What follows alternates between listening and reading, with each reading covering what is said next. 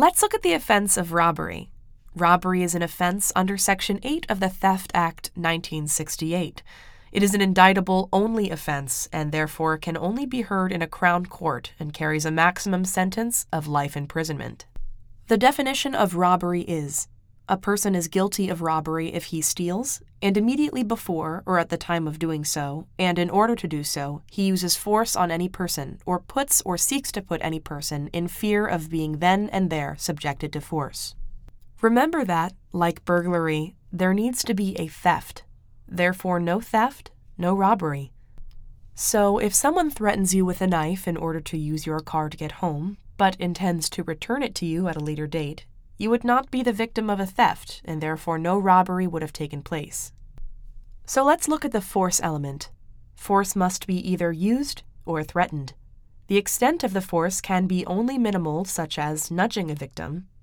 However, a stated case where a cigarette was taken from the victim's fingers was not deemed sufficient.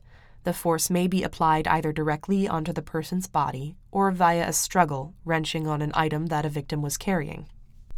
The force must be voluntary. If a pickpocket is dipping a female's handbag on the bus, but is then pushed by the crowd, this would not be a robbery, as the force was involuntary. The force can be directed towards either the victim or a third party. If the subject tortures the victim, this would be direct force. However, if the subject meets a couple in a club and holds a knife to the male's neck and tells his partner that if she does not pass over her purse, he would cut her partner's throat, this is robbery, as the subject had used force against a third party and did so in order to commit the offense. At the time of the threat being made, the subject must intend for the recipient of the threat to be placed in fear of force being used against them. If the intention is to put the recipient in fear for another, that is not sufficient. You cannot fear for someone else's safety in robbery. That is blackmail. It is irrelevant whether the threat had the desired result. The threat made must be capable of being carried out there and then. It must be capable of being carried out at the time of the threat. If the threat is made for the future, it will not be robbery, but blackmail.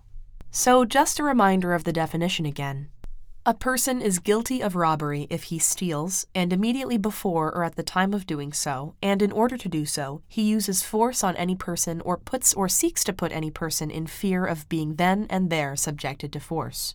Robbery is indictable only offense and can only be heard at the Crown Court and carries a maximum sentence of life imprisonment.